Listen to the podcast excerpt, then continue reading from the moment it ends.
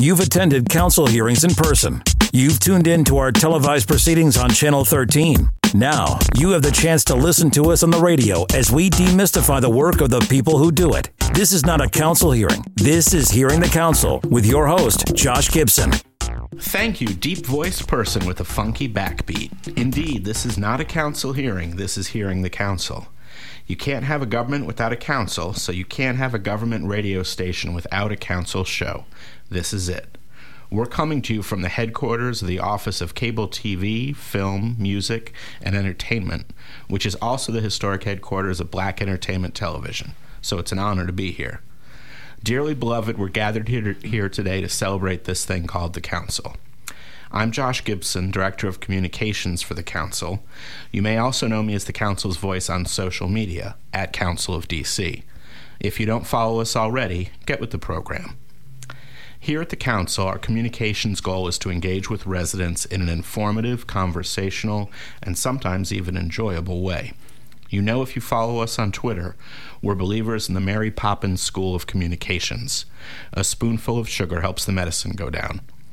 We want to make it easy for average residents to understand what the Council does. We're demystifying our work and the people who do it.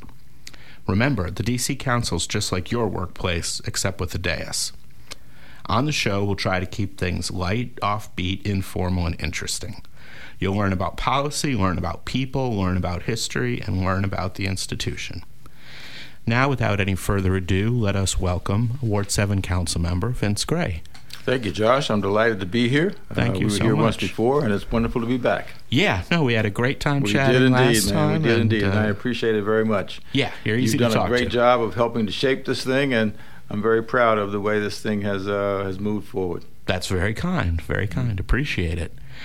Uh, so, uh, the first uh, to our, our frequent listeners, uh, uh, we recently wrapped up our first round of interviews with council members. They're available on Sound, SoundCloud and iTunes. Those focus mainly on getting to know the council members, their backgrounds and biographies. Now, in our second round, we're going to focus more on life at the council, their experiences, learning curves, surprises, ins and outs, ups and downs. And uh, quick disclaimer unlike the first round, this second round, we shared the questions in advance so the council members could prep if they wanted to, and uh, council members can pass on a question if they want to. So, uh, basically, we're just going to do, uh, I know you're a, a baseball player, so we're going to do just, you know, slow pitch down the middle. Talk to me about what you consider your one of your greatest successes on the council. Well, you know, I'd have to look back because this is, of course, another stint uh, for me on the council. I started as the Ward 7 council member, then I became the council chair, and now, uh, after being mayor of the District of Columbia, I'm back as the Ward 7 uh, council member. So um, I'll p- try to put it all in context, Sure. uh, if I possibly can. Um, one of the one of the greatest successes to me is really around early childhood education. I did that as council chair. Uh, started thinking about it my first stint as a Ward 7 council member, and now again as a Ward 7 council member. We now have, uh, which we all should be mighty proud proud of, and that is ha- to have uh, a universal pre-kindergarten program uh, in the District of Columbia. No other jurisdiction in America uh, can claim that, and we should be very proud. Every one of our three and four year olds uh, is able to go to school all day, uh, every day, and I know we have a lot of parents who are delighted to be able to say that. Now we just got a bill passed in June, which is the next step down, uh, maybe the, the biggest step uh, in, in closing the gap, and that is the birth of, the universal birth to three bill. Um, that's going to make uh, ultimately is going to make uh, universal services, developmental and educational services available to every child from the time that child is born up through age three, which will then connect with our pre-kindergarten uh, program. Um, it's a program that's going to be uh, expensive, but so is not doing it uh, as well. It's going to cost us tens of millions of dollars ultimately uh, to be able to get this done. But we should be very proud that we can say to every parents, you know, every set of parents coming into the city, living in the city, moving to the city, that they will have a, a, a good place, developmental, educational um, setting for their uh, very young child uh, to be able to be served. Um, with the um, the birth of three bill, we're going to have uh, visitation that will go to homes to help parents uh, with their kids' uh, development. We'll have lactation, which of course is a fancy term for birth, uh, you know, breastfeeding uh, of children. Right. Uh, we're going to have that. And what we're also going to do, Josh, in the course of this, is to try to make um, um, child care much more affordable. When you look at uh, child care at this stage, um, it, the average cost per year is about $23,000 per child per family, which is a lot of money when you think of all the other expenses that a family uh, has. So this is going to make it much more affordable. And the other thing that it will do is um, also allow us to be able to better pay the people who do this work. Um, this is some of the most important work that we ever will do. Um, you know, as we look at uh, child care in the District of Columbia, yet it's some of the worst paid work uh, in the entire city. The average wage for people who do this work is $29,000 a year, which if you break it down, that's about 13 or 14 dollars an hour, which is a very, very meager sum to pay people to help raise, you know, our children. So we're going to be able to improve uh, outcomes uh, in terms of pay uh, for folks uh, who do this work. And we're also going to infuse resources into the University of the District of Columbia and maybe others to help train people for degrees uh, in early childhood education. So I am very excited about this, uh, very thrilled that we're able to do this for our children and especially our families. Yeah, I mean, I uh, I have an almost nine year old, and I sort of experienced this as a parent from having a child. Okay, the child has to go to daycare, not realizing till the last minute you have to put them on a waiting list right. early on. Right. Then what is it going to say? Come again? How much that's going to cost me? You know, is like a, a money, second man. mortgage payment out of nowhere. But because of the legislation in place, after a couple of years, when pre K three kicked in, all of a sudden the price tag dropped. We still had to pay for aftercare and yeah. you know not stuff outside the base mm-hmm. program. But yeah, that made a huge difference. I mean, knock on it wood, really I'm, I'm, someone who who has a little financial room, but yeah, getting mm-hmm. going from paying four figures to three figures for pre K three and four year was a huge deal. It is huge, uh, Josh. You know, one of the things as we were working to pass the birth to three uh, bill that was exciting to me was I heard members say to members said on the you know during the debate that one member in particular who has very young children said that um, the cost of his child care, his and his wife's child care, actually exceeded his mortgage on a monthly basis. That's a lot of money, man. And what we ought to be doing is to try to make it easier for people to live in our great city. And one of the ways we can do that is to make sure that they can comfortably go to work every day, knowing that their child is well cared for and they won't have the bank broken uh, in the process of uh, paying for the care for their child. Sure. Or children, yeah. Uh, it's been interesting watching the media coverage of the birth to three because mm-hmm. it passed with, without controversy. It did. But the media didn't really come to it, and then all of a sudden, someone it was like, "A wait, what? Yeah, like like what what happened? Yeah. You know?" And it was awesome to see it get the attention I think it deserved. And then since then, you know, a couple other media organizations have kind of calmed down the first coverage, and, yep. and, now I think it's getting talked about.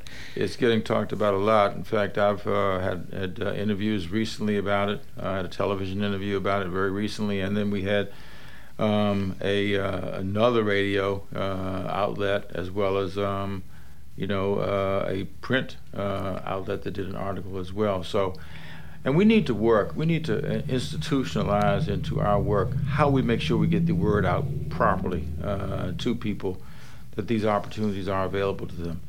You know, and again, I don't have any hesitation in saying it's going to be very expensive. Uh, when we did the pre kindergarten work, uh, we gave ourselves five years uh, to be able to get it fully funded, and we were able to successfully get it done uh, in three. Um, this, we're talking about multiple years also to get the tens of millions of dollars generated to be able to do this. But I'm, I'm absolutely sure we'll do it. But we've got to get people to understand, you know, the opportunity they have available to them, and what they need to do to support um, putting resources into it. Our city has done very, very well financially. Uh, I'm very proud of it. Uh, when I came into office as mayor, uh, we were at the threshold of not bankruptcy, but we really had no discretionary dollars. We had $300 million in a reserve fund that the Congress had imposed upon us a number of years ago and then another $300 million in a bond escrow fund. But beyond that money being in the bank, we had no discretion uh, at all. And we built uh, that back up over four years up to 1.7, 1.8 billion dollars. So we're generating the resources now. Now we just need to make sure we put it into what the city's priorities ought to be. And I'd love to have the discussion with somebody who wants to make the argument that we shouldn't be investing in our children and our families. We know uh, from the pre K experience that there are families who have moved to the District of Columbia uh, because of the opportunity that's available. And I know of, of, of situations in which um, a family did not move to another jurisdiction because they didn't want to give up the opportunity to have their um, very young child, young children, being provided with uh, pre kindergarten services. We can do the same thing with the birth of three uh, legislation as well. Right. I mean, because to be honest, we're going to end up paying that money sooner Oh, or later. Because either No if question. kids are born, I mean, no, no one is broken, no one's irredeemable. But if we make mistakes in raising children in their earliest years, Absolutely. the cost to recoup that and to help them get back to where we should have had them in the first place Phenomenal. in public safety, public health, everything is, Yep. is astronomical. Just do it right the first time. Well, you look at uh, brain development, which I talk about a lot, and that is um, by the time a child is five, 90% of brain development already has occurred. And by the time the child a child has turned three, you've already got 80 to 85% of brain development having taken place. So why would we forego the opportunity to make sure these children have a wonderful uh, chance to be able to be as healthy and as well educated and as developmentally sound as they possibly can? it's really uh, incumbent upon us to make sure that we don't lose those opportunities because you don't recoup them. They, they don't come back after they're gone. You can try to ameliorate, you can try to remediate, you can try to put a band aid on things, but it's never as good as it could be if you do it right the first time, just to make your point. Right. And it's complicated science, but there's got to be an ability to prove that. There's no question the about dollars it. spent in that K to three, I mean, birth to 3 Mhm. is going to pay back 10 times the value in savings to the government. Well, we, we and we've shown it um, that you know there's probably uh, for every dollar spent on pre-kindergarten, we showed this. There's a seven dollar return in terms of um, the productivity of the child, in terms of the parents who can work because they don't have to stay at home to take care of uh, their children, that they can feel comfortable going to work, knowing that their child is being well uh, cared for. You know, I was at uh, a school, has been a few months now, even before we got the birth of three bill passed. Mhm. And coming out of the school was a very young mother. She couldn't have been more than, I don't know, 21 or 22 years of age. And she had two very small children. Uh, one was a three year old, one was a four year old. And I just stopped her. I said, Can I just say hello to you? And she, she said, Of course you can. And I said, I just want to thank you. I want to thank you for taking the time to make sure you're out here getting your children to school uh, today and coming and getting them at the end of the day. Just in terms of the bonding experience for a mother and her children, what a wonderful opportunity that was. Her getting those kids to school, making sure they got there, you know, getting back in the afternoon to pick them up, and then literally walking home with them. What a great experience that was for those that mom and those kids.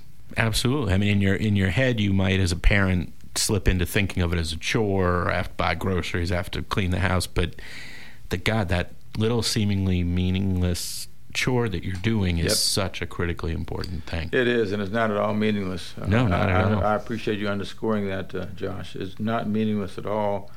It is such an important part of the growth and development process for our very uh, youngest children. And you know, sometimes as parents, you don't appreciate uh, what a contribution you just made to the growth and development uh, of your own child by seeing that they get to school uh, every day.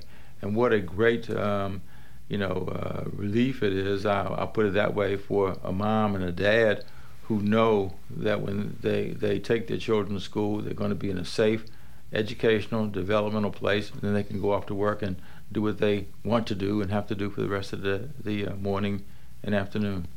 Yeah, totally. Couldn't agree more. Couldn't agree more. Uh, well, to flip things a little bit, we're talking about a, a success, a success in progress.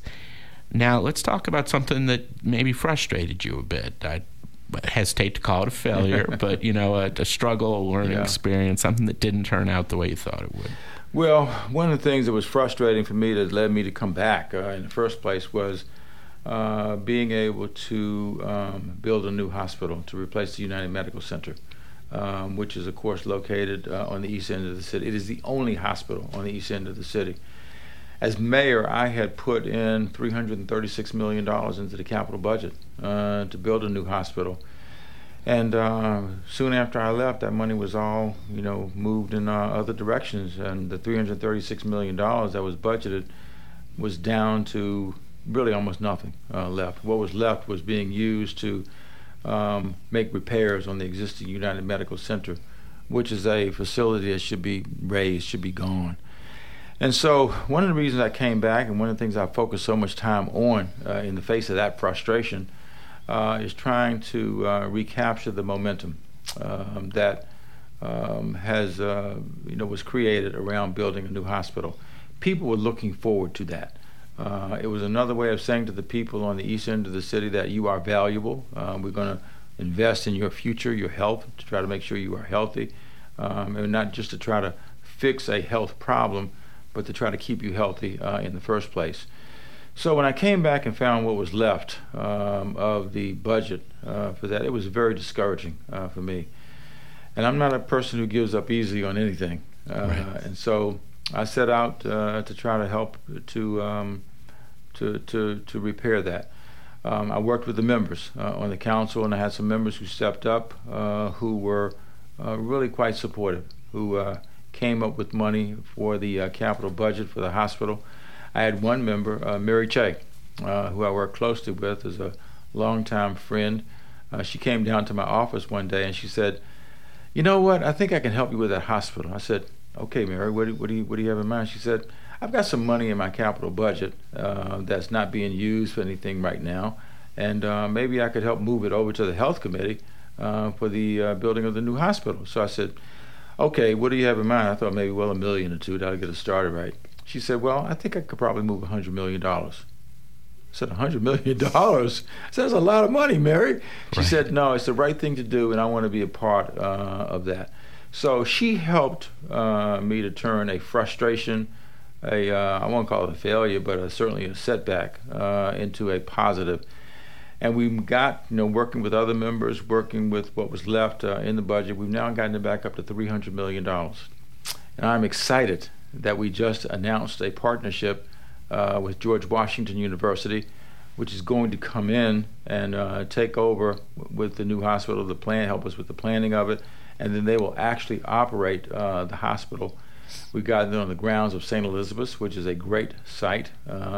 The old hospital, the United Medical Center, will be torn down, um, and this will be a brand new uh, building, brand new facility, and a brand new approach to healthcare on the east end of the city.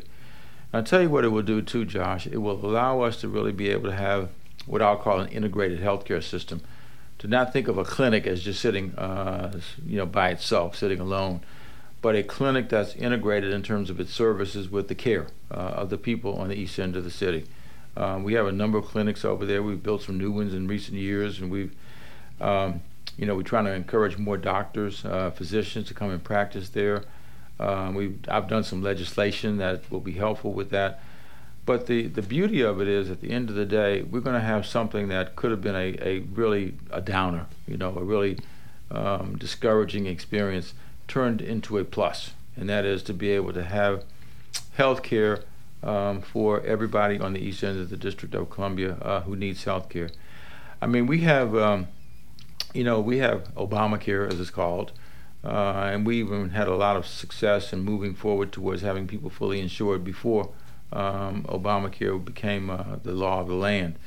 Um, but it's one thing to say that you have health care insurance. It's another thing to say that you have the services that are conveniently available to you to take full advantage of that insurance.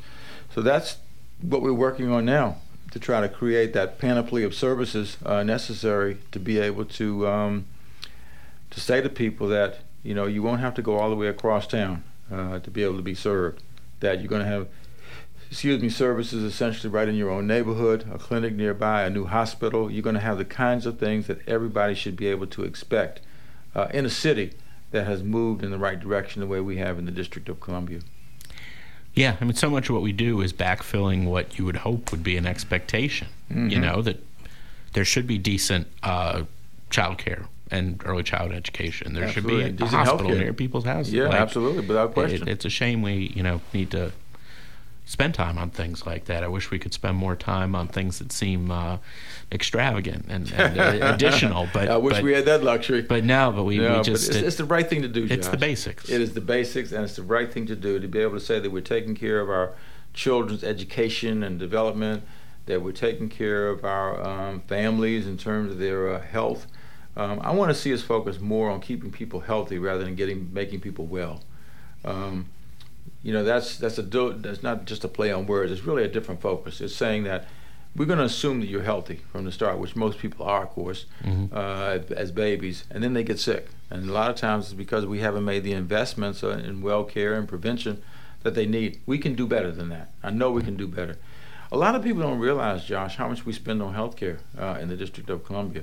If you ask people what is the biggest budget in the District of Columbia, they'll typically tell you, well, it must be the police department or it must be education. It isn't either of those. It is actually um, the money we spend on health care. The biggest budget in the city is healthcare finance. That's a budget that is over $3 billion. And when you start to add in the Department of Health, the Department of Behavioral Health, when you start to add, on, add up what we spend on uh, health in schools, that's north of $4 billion. That's about uh, almost a third of the entire District of Columbia budget. So, shouldn't we make the investments in a way that help us say, we've invested in, in keeping you healthy in the first place, teaching you ways to prevent illness, teaching you ways to keep yourself uh, as fit as you possibly can be, and that's what we're spending our money on. And one, one question you mentioned uh, the worthy effort to try to increase pay for folks that work in uh, in daycares, early mm-hmm. childhood education. Is anyone looking at anything similar for elder care? Because I know that is an equally hard job and people we owe a lot to, but I don't hear them mentioned as often. It isn't mentioned as often. It is something that we need to turn our attention um, to. Um, you know, folks are going to, you know, pe- people should be cognizant of the importance of investing in um, uh, elder care uh, as well. Um, I worked with somebody, uh, Carolyn Nicholas, who is a longtime friend, around trying to create a piece of legislation around elder abuse, uh, which is too rampant, uh, far too rampant, also in the District of Columbia. And we were able to get that bill uh, passed. But um, the people who do that work oftentimes are some of the poorest paid, and they are some of the most disrespectful. In some instances, not all, of course, but in some instances, some of the most disrespectful to uh, folks who are elderly and need the kind of care. I won't say like children, but you know, so many people from a developmental perspective recede uh, over time, and um, they need care that may be almost uh, as intensive as what a child uh, needs. Different kind of care but people should be able to live a dignified life as they become older uh, as well. Right. And um, that's the kind of investment we need to make. I want to get this the, the health care done. I want to get the children done, and then we'll turn our attention to having universal uh, elder care also. Right. Then we'll flip the spectrum. Yeah, absolutely. That's right. Flip the script. exactly. Now let's do a, a quick speed round because mm-hmm. we're running a bit short on time. Mm-hmm. Um, do you have either a very sad story of just a particular incident where someone gave you testimony that just broke your heart, uh, choked you up, and or do you have a funny story of life on the council? But well, we got, got sure. to focus on brevity. Yeah, I'm not. I'm not so sure about the funny story, but I can tell you what was heartbreaking when I came back was to find out the way the United Medical Center was being run. We had a contractor who had been who had gotten a sole source contract for over four million dollars uh, to be able to run uh, the hospital, and the quality of care was really horrid. And what really disturbed me was when the contract came over for renewal, I thought we were going to have an easy time making the case um, that this shouldn't be renewed. It wasn't easy at all. It was very frustrating to go through what we had to go through. It was exhilarating. It was up, exhilarating. It was. It was up, uh, exciting at the end of the day, uplifting, to be able to see that we got a vote of seven to six, razor thin vote margin, uh, to be able to vote down that contract. What it did, Josh, it allowed us then to bring in a new contractor, which you know in these first few months that that new per- new entity is there, they seem to be doing well but it also allowed people to realize that we can do so much better than what we were doing. And this has given us the momentum to bring in, um, you know, George Washington University to take on the responsibility for the uh, for running the hospital in the future, working with us to get it built, working with us to plan it, working with us to then have them come in and actually run the uh, services um, that are there. Absolutely. Um, you you don't I'm- have got a funny story for me? Come on. Come on. I don't know. Uh, I don't know. I, I don't have funny a- with a colleague or. Uh, Well, I don't know. Let me think about that for a second. Okay, I think- know you don't have seconds. Uh, you know. No, no, no. Think, think about it. Yeah. Um, one thing that actually we didn't get a chance to do with you first round was because we ran out of time. We were Mm-hmm. having so much fun talking. I'm going to throw this at you. This is our sort of closeout, uh, letting people see a council member as a person instead of as a legislator. Okay. Um, I want you to rank these dessert categories. Okay. Um, from favorite to least favorite. All right. We have cake, candy, cookies, ice cream, and pie. I'll put And I'm- ice cream at the top of the list. I, I love ice Good cream. man. Good man. I like cake. Okay. Uh, I love cookies. I love Oreo cookies. Love the Oreo cookies. I'm a big Okay. Oreo cookie uh, eater. Are you a double stuff or are you a Double, traditional? gotta be double stuff. Oh, Okay. you're missing an opportunity if you don't do double stuff. Thank you. Thank you. Agreed. And And, then how about your cookies and cream ice cream? Because there's your, your whole. delicious, man. Yeah. Absolutely delicious. There you go. You're making me hungry. Yeah. so let's see. We got ice cream. We got to be rigorous with Yeah. this. We got ice cream, cake, cookies, And then we'll go to candy. How's that? candy, and then Yeah, pies I love and chocolate. last. I love chocolate. Okay. Pie, I'll put at the bottom of the list. I don't know Gotcha. I'm big pie eater. Ch- Chairman Mendelson, Yeah. first number one, rhubarb pie. Oh, really? And that was one of the least surprising things anyone ever told me. he just strikes me as a rhubarb pie kind of guy. Well, I tell Um, you, if I, if you tell me what cake would I choose, it would be chocolate cake. Okay. I'm a big chocolate eater. I'm a big chocolate candy eater. Uh, for ice cream, I like vanilla ice cream with chocolate syrup. Yeah. I love that. Uh, you can't be, you know, former mayor of Chocolate City and Yeah. disrespect chocolate. You know, you are what you eat. So That's right. uh, Absolutely. excellent. And uh, you know, you heard my uh, choice on cookies and Yeah. candy, man. I uh, I love uh, I love uh, the Reese's. They are absolutely fantastic. Peanut butter, Yeah, peanut butter and chocolate. That's a good combination, man. My, my favorite experience asking this question because there's a couple of you that I missed the first round because we got carried away, ran out of time. But my favorite answer was the council member who I won't name, but frequent listeners will know, had three of them in his car. Really. that's dedication to dessert. When Yeah, it- that's hunger. At any That's moment, that's hunger. hunger. It's something. that's something. So anyway, and then our final, uh, final uh, sort of fun questions, um, which we're getting you caught up. This is what we're doing with the second round of interviews. Is we want at least two of these from you. Do an impression. Tell a joke. Tell us about a strange thing you collect. Tell us about an oddball job you had. Tell us about a ludicrous thing you can't live without. Tell us about your weirdest family member, or shower me with effusive praise. Give me two of those real All fast right, in the I'll last do, couple minutes. Uh, let's see. Uh, how about an oddball job? Okay. Um, I won't say it was so oddball, but it was a summer job I had uh, Uh-huh. once. I uh, worked in the Union Market.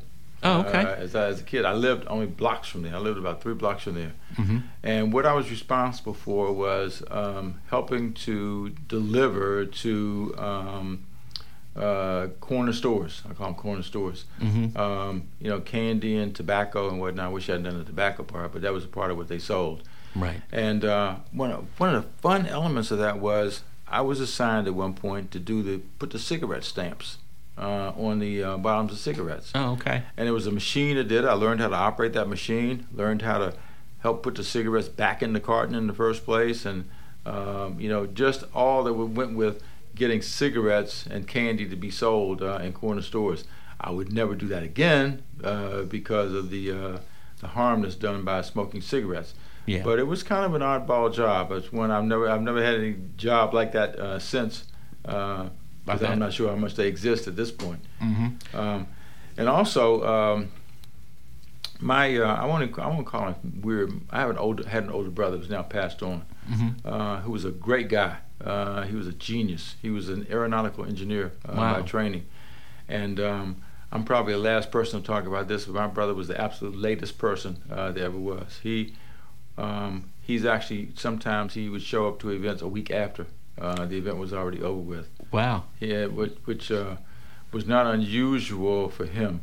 Uh, but he was a great guy. He helped, you know, kind of helped to raise me uh, as I came along on Sixth and L Northeast, and um, you know, I hate to I hate to refer to it as uh, weirdest because he wasn't, but he mm-hmm. just was different. Let's put it that way. Well, we have to make sure that Chairman Mendelson doesn't hear this episode because he's one of the later people in the world oh, in terms okay. of when meetings start. So we can't. I'm the last person should be talking. We can't tell him that you can start a meeting a week late because yeah. that's nothing good will come of that. All right. Well, sadly, the time has flown by. Um, we're out of time, but uh, I'd like to thank you, uh, uh, Councilmember Gray, for joining us, for coming back, for thank your you. Uh, you, patience and indulgence um, in coming back again. Uh, and thank you, listeners, for joining us. Tune in again next time. We're at DC Radio at 96.3 on your HD4 dial or at dcradio.gov. I'm Josh Gibson. This is not a council hearing. This is Hearing the Council. Thank you.